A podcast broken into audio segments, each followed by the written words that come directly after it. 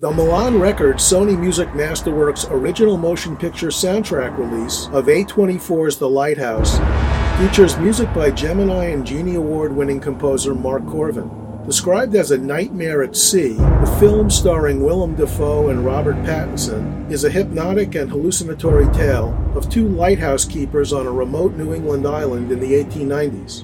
Mark Korven is here with us to discuss the film and the score. Hi, Mark. Thanks for coming on the podcast. Oh, pleasure to be here. Tell us a bit about your experience working with director Robert Eggers. Well, the experience was quite unusual. Rob is unlike any other director I've worked with. He is very single minded, very visionary. He has his own way of doing things. He surrounds himself with people that have a lot of faith in what he does, and we basically follow what Rob thinks.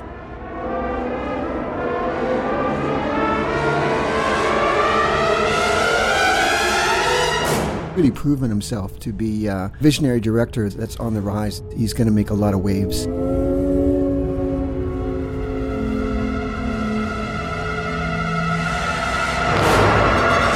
IndieWire wrote, It's the best movie about bad roommates ever made. Sure. What we were looking for in this score was not necessarily music that would adhere all to and time that the story takes place, but more about the elements.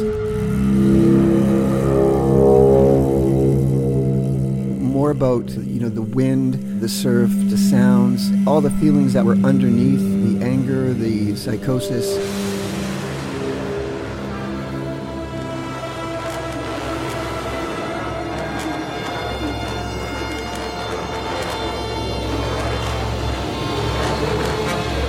We deliberately stayed away from anything that resembled 19th century harmony or melody. The score is very guttural, very ferocious, very animalistic, and at times extremely primitive.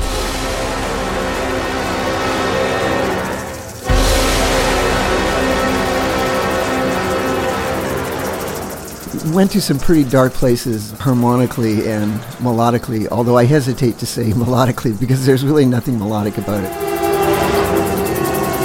With Rob, he's a real stickler for historic detail in every aspect of the film.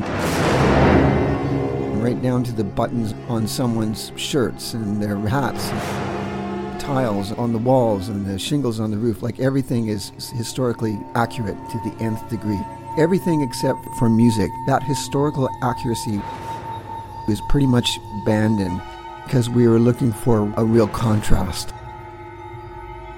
Did shooting this film in black and white affect your approach to writing the score?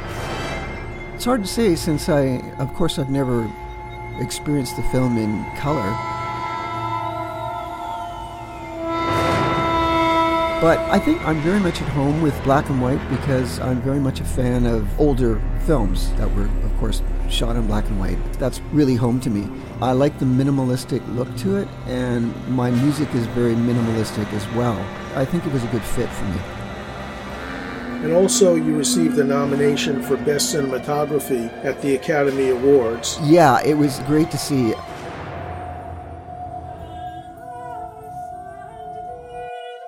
It's always hard to tell how people are going to react to a Robert Eggers film. I was actually surprised that people really picked up on The Witch because when I read the script, I thought, wow, this is this is a really amazing script, but this authentic dialect of the 17th century, that's just going to put so many people off, and I don't think they're going to get into it. And then when it really caught on, it really surprised me very pleasantly so.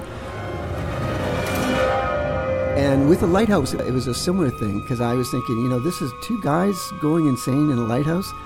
this is not a commercial film, although I really enjoyed working on it. But again, I was surprised that people really picked up on it. It's great to see that there are uh, lots of people out there that can appreciate Rob's work. The soundtrack includes 13 tracks. I'd like to go over some of the cues that resonated most with you. Sure. Arrival, With Arrival, this is one of the few tracks that actually sounds like music. There's actually a hint of melody. Uh, we wanted a track that would be somewhat accessible to the listener because you, you don't want to hit them with the, the weirdest thing in the world right off the top. Sort of gives a sense of, I, well, I wouldn't say uh, security because it's, you know, it's still rather ominous, but it's the safest moment in the film, after which things fall apart for our protagonists.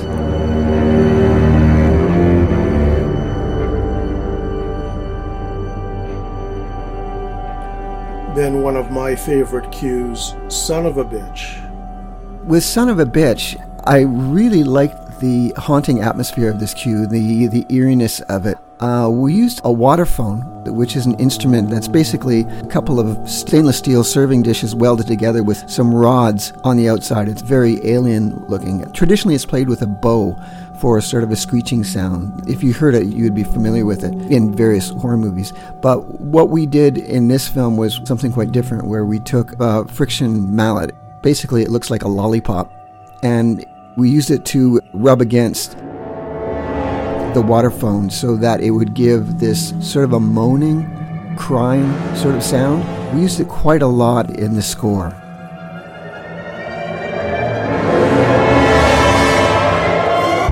Then there's the cue Cistern. We wanted to use some accordion in this, so that's you know a little bit of a nod to place and time. Of course, we didn't want anything that sounded remotely like a traditional melodic accordion. I didn't want to hire someone to play accordion that was actually skilled at accordion, uh, such as my wife. She's a very good accordion player, but I didn't want anyone who had any skill playing it. so I picked it up myself because I really wanted a raw track, and that would be filled with errors and mistakes And you know, again, really guttural and primitive. And that's what we have with this track. Then there's Curse Your Name. With Curse Your Name, again, you'll hear a lot of that friction rod waterphone sound that's so haunting. It reminds me actually of whale cries or something. So there's there is definitely something that evokes, especially the sea at night.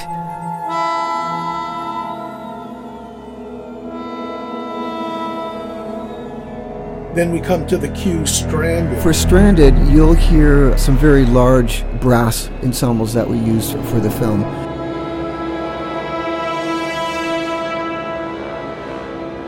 Fortunately, we were able to find some brass players that were very familiar with playing in this madcap, insane style that we were looking for. There's not many brass players that are really skilled in that, but we found a, a room full of just fantastic brass players.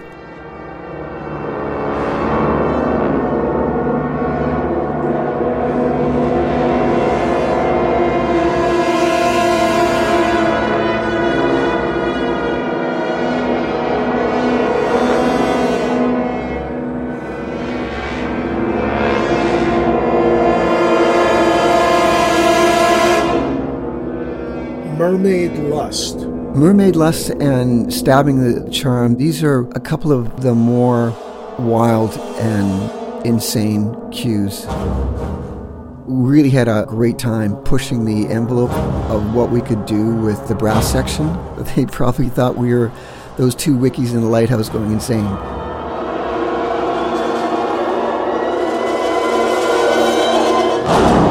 Why do you spill your beans? Why do you spill your beans? It's probably the most haunting moment in the film musically and also in the story as well. You know, again, we used a lot of unusual textures that were layered on top of each other, so you wouldn't really be able to figure out exactly what instruments you were looking for. Because I, I like to hide what I'm scoring so that when people hear it, they don't think, oh, that's a, that's a trumpet, oh, that's a timpani or whatever. I like to really stretch a person's ears.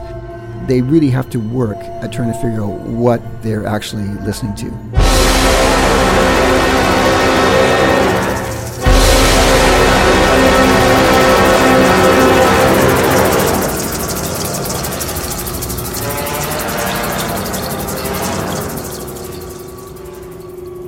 Into the Light. With Into the Light, we used a lot of glass, large dessert bowls and stuff like that. That would, you know, you'd, you'd dip your fingers in the in the bowls and they, you'd uh, give them a rub. Of course, we were looking for something very glass-like that would would evoke this huge lighthouse light.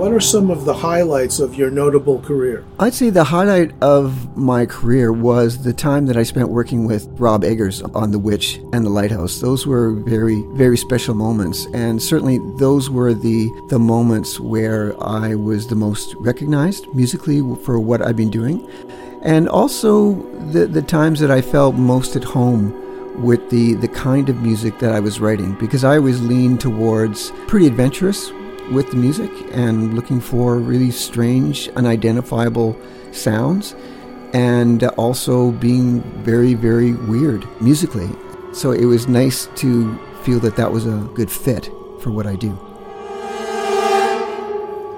Mark Korven, congratulations on your score for The Lighthouse, and thank you so much for coming on the podcast with us to discuss it. Thank you, Max. It was a real pleasure.